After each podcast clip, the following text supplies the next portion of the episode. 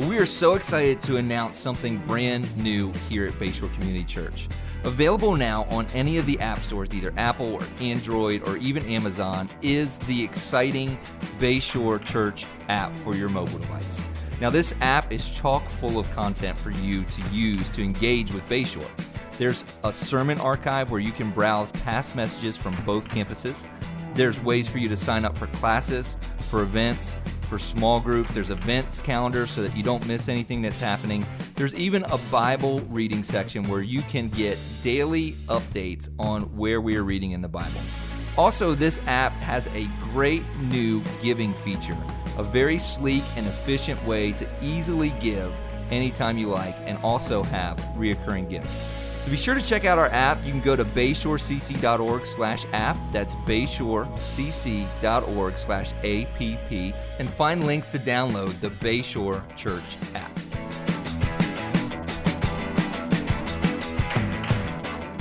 Man, good morning. ah, it is a great day.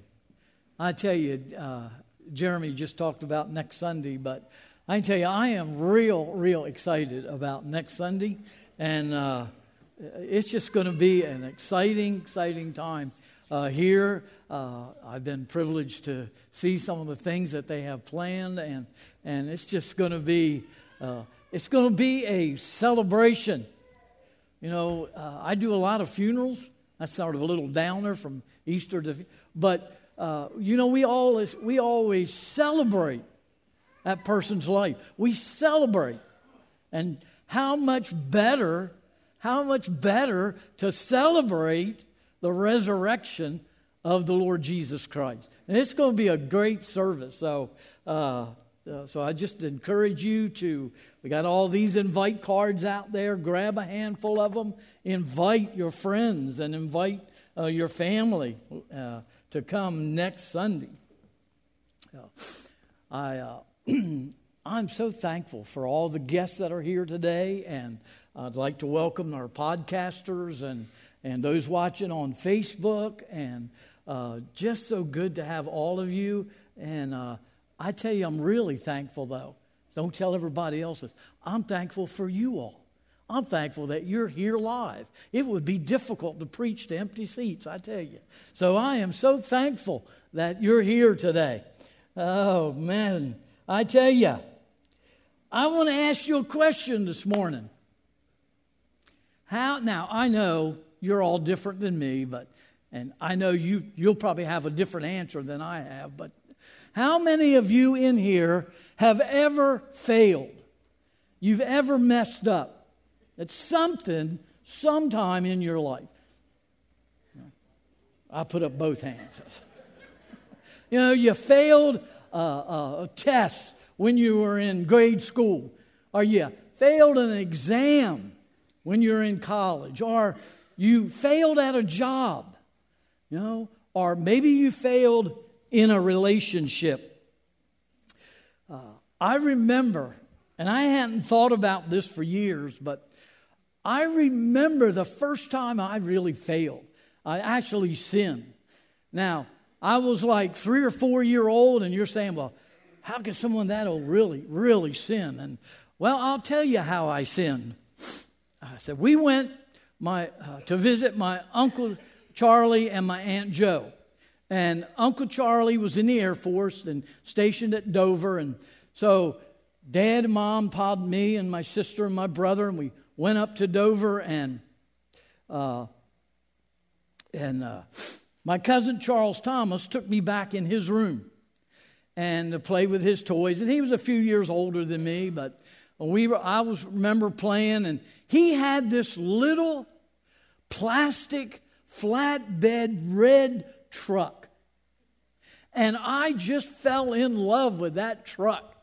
Oh, I was having so much fun with that truck. And so when we got ready to go home, you guessed it, I took that little truck and I put it in my coat pocket.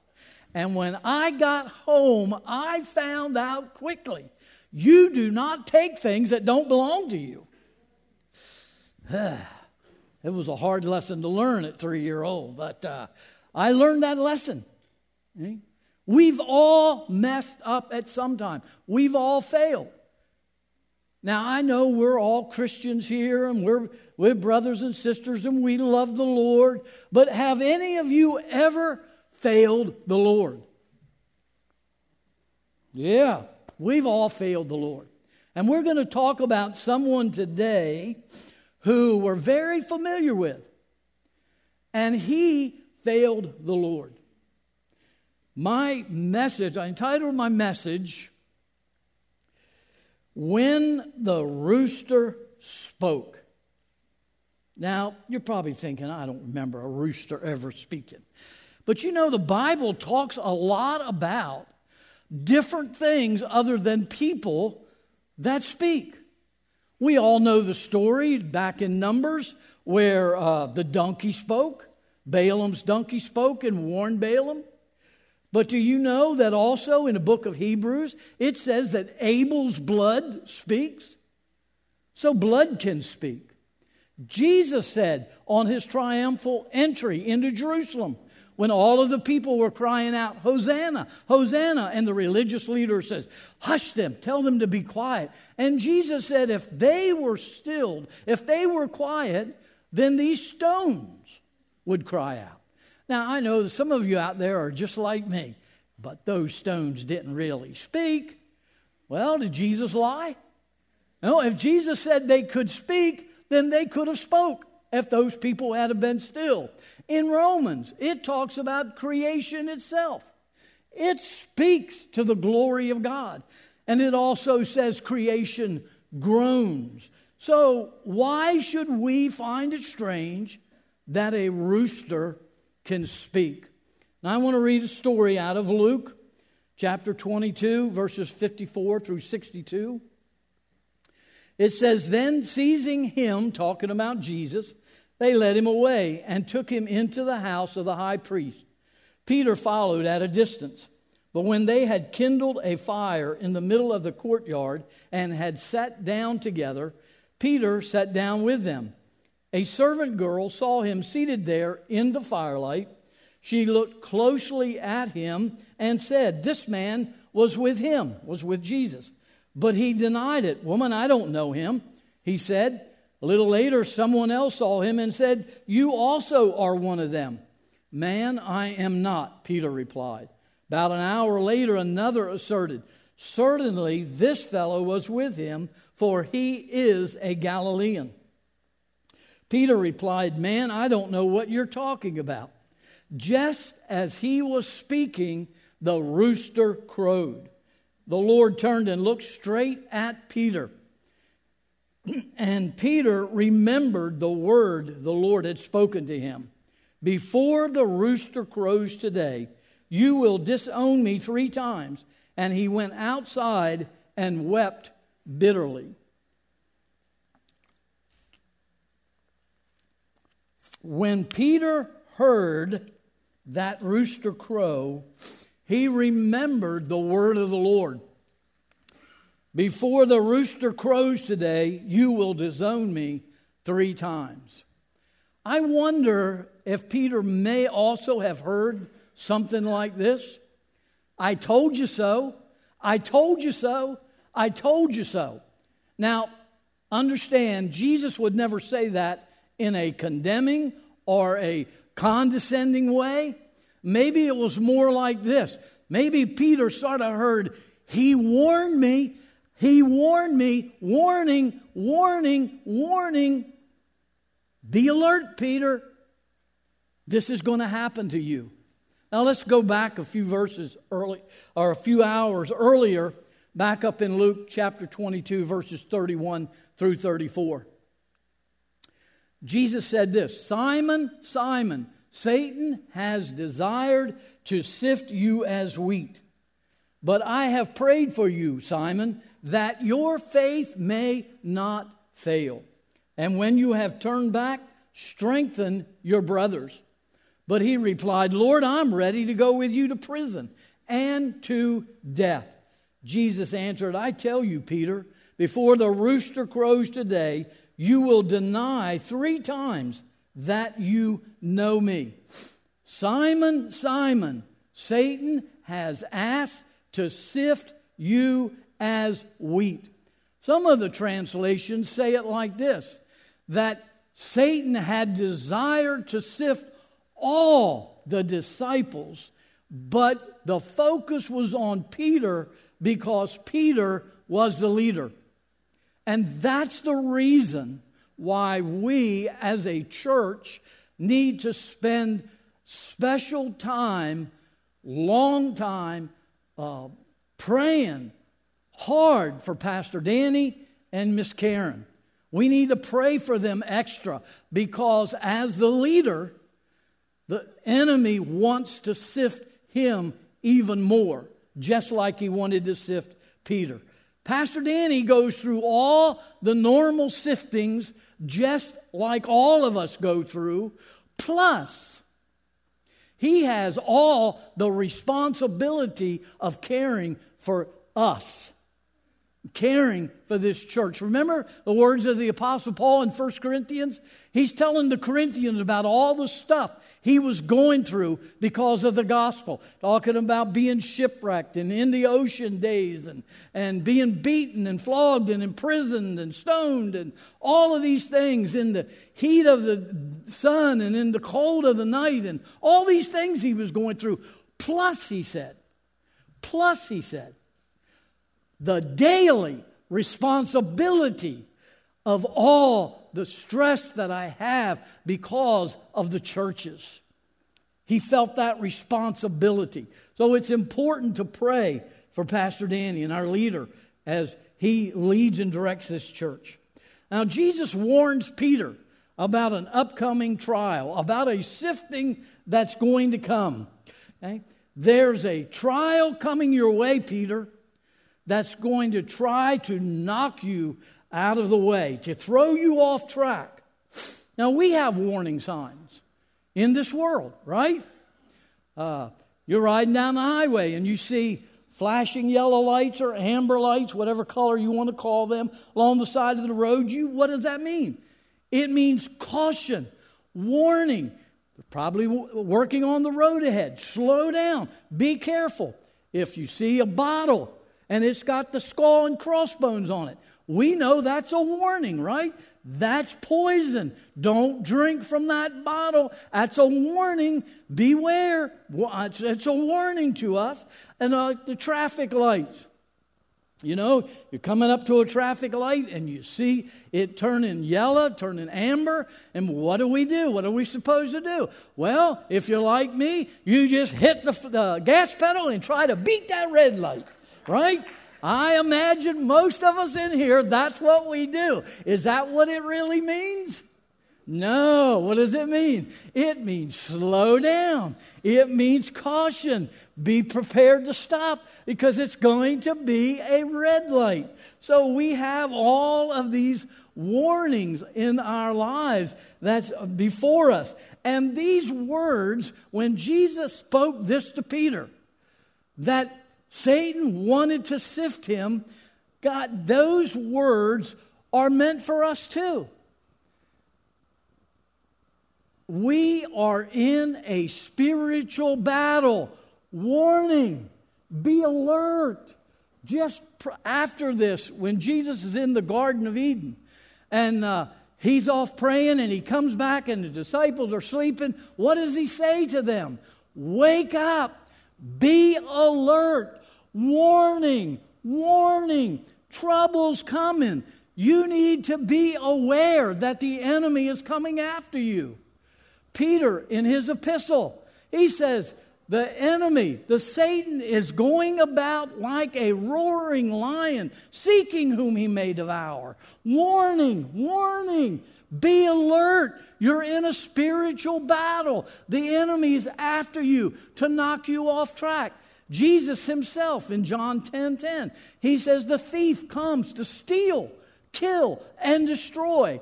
It's a warning to us that we are in a spiritual battle. Now, I want to look at why did Peter fail?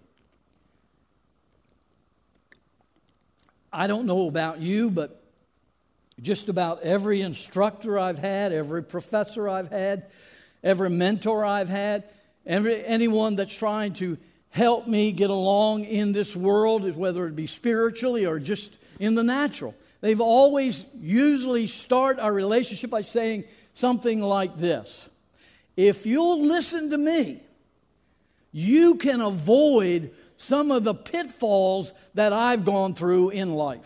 If you will just listen to my wisdom from my experience in living in life, then hopefully you'll avoid some of the things that I've gone through. Now, most of the time, I'm kind of hard headed, and, and so I end up falling into those same things anyway, but uh, that's just me. So, but I think if we can look and see what caused Peter to fail and understand that there may be, maybe, now we're not going to avoid all sifting or any tri- all the trials or everything that the enemy wants to throw our way, but maybe we can get through it a little easier. Maybe we can avoid some things. I looking back up in Luke, and it says this. It says when the mob came and they seized Jesus, and Jesus, they're taking him to the to the uh, uh, temple area to stand before the high priest, and uh, it says Peter followed at a distance. Now, let me just say this God didn't put those words in there just to fill up space, it was a purpose. And I believe, even though this is speaking literally that Peter followed at a distance, I believe it really speaks to what to the condition of his heart. You know, our actions, what we do, generally tells us where our heart is. Okay? Um, now, again, I'm speaking in generalities here, so nobody get offended at me. Okay? But generally, Pastor Danny and I, or some of the other staff, we'll notice this family. They've been coming week after week, they've been faithful, then all of a sudden they miss a Sunday. And they're here for two or three weeks, and they miss a Sunday. And they were here for a couple weeks, and then they miss two Sundays. And you get the picture. Eventually, they're gone more than they're here. Now, again, I'm speaking in generalities, so don't take offense if you've missed a Sunday, okay? But generally, that says to us there's something going on with them. There's something going on with that family. Eh? Okay? They're probably, usually, it means there's something going on with their relationship to the Lord. They're not really where they need to be, and so they start missing church. Now, again, that's generalities. I know people are sick, people have vacation, all those things. Oh, but I think that speaks to where Peter was. And we need to be as close to Jesus as we can get. Maybe, maybe it was pride. Maybe Peter's ego got in the way. And I read Matthew's account when, when Jesus says this to Peter. This is Peter's response. Even if all fall away on account of you, I never will. I mean, after all, Jesus, I'm more spiritual than the rest of them. You know, Jesus, I've always followed you very close. I'm, you know, you, that, you know that you know, they're not like me. You know, I think maybe maybe it was a little pride. And in Luke's account, it says, Even if fall, all fall away, I never will. Or Luke says, Lord, I am ready to go with you to prison and to die. I'm ready to die for you, Jesus. Them other guys aren't. Don't, don't, you know. You know? So it could have been that. The Bible says in Proverbs 16, pride goes before destruction, a haughty spirit before a fall. I like the message version. First pride, then the crash. Okay? The bigger the ego, the harder they fall. Now, maybe it was some of that. And I, I got to be honest with you, for years, I was pretty hard on Peter. You know, I would take that, he followed at a distance and all those things, and I, I was just really hard on him. You know, if he'd have been close to Jesus, he wouldn't have done all that. He wouldn't have died. You know, and I was really judgmental and critical of Peter. And I don't know if it's my age and I'm, I'm, I'm mellowing more as I get older, but I'm not so sure if that's all that was going on with Peter's life. Maybe, maybe he just got blindsided. You know, sometimes in life, we just get sort of blindsided by things that we weren't expecting. Uh, you go into work on a Monday morning, and your manager or your foreman comes up to you and says, This is your last week of work. Friday, we're closing the whole plant down. It's over. We have no business. You're done. Just sort of get blindsided by things. Maybe, maybe you go for a routine physical and your doctor calls you and says, Hey, you need to get in here this week. I need to talk to you. And he tells you you've got some serious illness. You just get sort of blindsided, something you weren't expecting. Or maybe it's a marriage that you've been in for 20 or 30 years, and all of a sudden, with your no fault of yours, all of a sudden your spouse just says, It's over. I'm done. I'm leaving you. And walks out the door. So sometimes we get blindsided. I wonder, the more I look at this story, I wonder if Peter was really sincere that I will follow you to prison. I will die for you, Jesus. After all, remember in the garden, it says that one of the disciples pulled a sword and cut off Malchus's ear, the servant of the high priest. Just about all of your scholars, all of your commentaries, all of your books on Peter, they will say that that was probably Peter. So I believe Peter was willing and ready to die for Jesus. He just got blindsided. I mean, after all, he pulls a sword, he goes to battle, and all of a sudden Jesus says, Put that sword up. And then just meekly goes with the mob. And Peter's just sort of left standing there.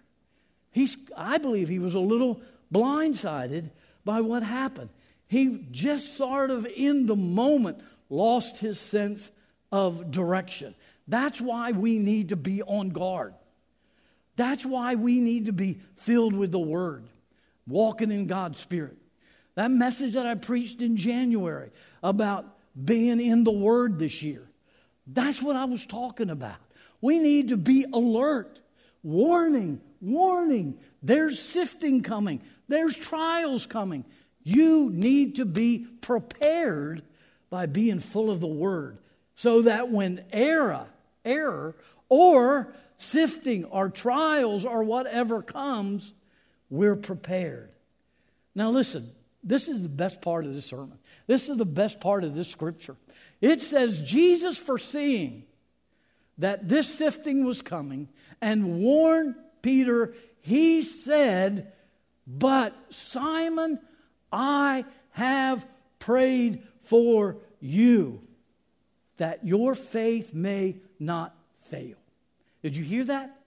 Jesus prayed for Peter. He prayed for Peter, and he prayed this way Peter, when we leave this place, you're never going to have no more problems. You're just going to have a boatload of money the rest of your life. You're never going to be sick. You'll never have a single problem in all your life. Is that how Jesus prayed? Oh, he didn't pray that way, did he? No, he prayed that Peter's faith would not fail. There's sifting coming. There's going to be trials. There's going to be obstacles that are thrown in your way, trying to derail you from serving the Lord. But Jesus is praying for you. How do I know that? Well, Romans 8:34 says this. Who is he that condemns? Christ Jesus, who died? More than that, who was raised to life, is at the right hand of God and is also interceding for us. Wow. God's not a respecter of persons. Jesus prayed for Peter, he's praying for us. And what's he praying? I just believe he's praying the same prayer that their faith will not fail. I believe Jesus is sitting there at the right hand of God, and he's looking down on this earth, and he's looking at Jeff Hudson, and he's saying, Father, you know, Jeff is going through a terrible time right now. He's just being really beaten by the enemy. I'm praying, Father, though, touch him. Don't let his faith fail. Now, I may be wrong in this, and in fact, I was sort of startled at the first service because I asked this question Do you believe that Jesus' prayers get answered? Yes. The first service, it was dead silence. Nobody said nothing. I was like, oh, maybe I'm wrong. Maybe, maybe I missed something. I don't believe, I just, Jesus' prayers get answered. There's just no doubt in my mind. And if Jesus is praying for us, just like he did Peter, then he's praying that our faith will not fail. And listen, listen to what he says. He says, and when you turn back, Peter, you're going to go through a sifting, but I've prayed for you that your faith won't fail. And when you turn back, hey, Jesus knew. He knew Peter's faith wouldn't fail because he's prayed for him. Now you look at me and you say, but wait a minute, he denied Jesus. Yeah, he denied Jesus. And we're going to get to that in just a minute. Jesus knew, he knew that Peter was going to deny him. He knew Peter would stumble, he would fall. We might stumble, we might fall, we might sin. We will. There's no might about it. We all do. We come short of God's glory. But I'm here to tell you the God who created you, the God who saved you, that God will not let you go. Because Jesus is praying for you. Now, what I hope, this is my hope, I hope today that some of you have heard the rooster speak, that you've heard what Jesus said to Peter. And when Peter had denied Jesus and he heard that rooster, he didn't just hear cock-a-doodle doo. He heard the words of Jesus, the words that said, you're going to be sifted. You're going to fall. You're going to stumble. You know, that's the words of Jesus to all of us. But I've prayed for you. I've prayed that your faith won't fail. And I'm telling you, I'm telling you, the Bible tells me Jesus is interceding for me. Jesus is in, interceding for you. And when Peter heard that rooster speak, what did he do? He walked outside and it says he wept bitterly. He repented. How do I know that my faith doesn't fail? I'll tell you how. I know. And I'm not saying, you know, that it's the same with everybody. I just know that when I sin, when I do something wrong, the Holy Spirit that's in me so convicts me that I have to repent. There's an Old Testament story about the great prophet Jeremiah. And Jeremiah was called by God to prophesy to the nation of Israel. And it was at a time when the, the, the whole nation was turning its back on God. And Jeremiah was calling them to repentance. And Jeremiah was beaten, thrown in jail, laughed at, mocked, just ridiculed. And finally, he got to a point he said, Huh, forget them. I ain't prophesying no more. Now, I'm sure Jeremiah probably didn't say ain't, but that's okay. He, uh, he said, I'm not doing this no more. All it's done is get me in trouble. I've been beaten and thrown in jail and all these things. Said, persecuted. I'm not doing it anymore. All of a sudden, he said, wait, wait. Oh my God. He said, I could not stay, could not stop because it was like a fire burning in my bones, and he had to prophesy. Well, when I sin and make a mistake, again, I, I'm just speaking from my experience. I feel such conviction.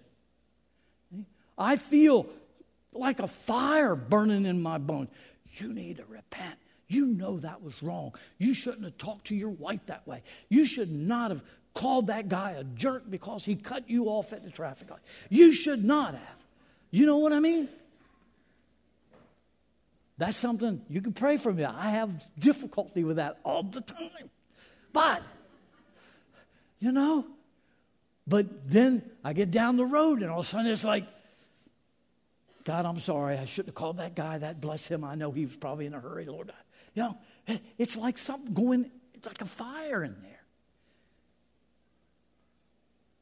That's when I hear the rooster speak, saying, Repent turn back. So I just want you to know and pray that today you have heard the rooster speak. Amen. Now we're going to prepare to take communion. And as they're preparing to bring communion, then I'm going to pray. And uh, I just pray this morning that, uh, you know, we sang that song earlier Lord, have your way. God would just have his way in our lives. And so let's pray.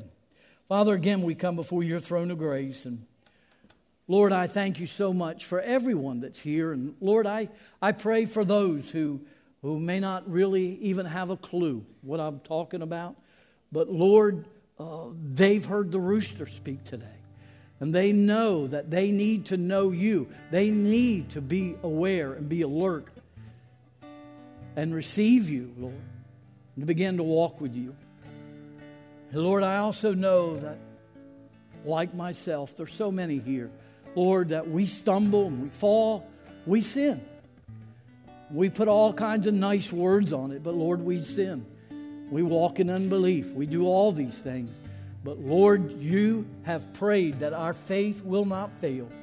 Lord, I thank you that our faith will not fail, but Lord, that we will continue to turn back to you and walk in your way, in your will. In Jesus' name I pray. Amen.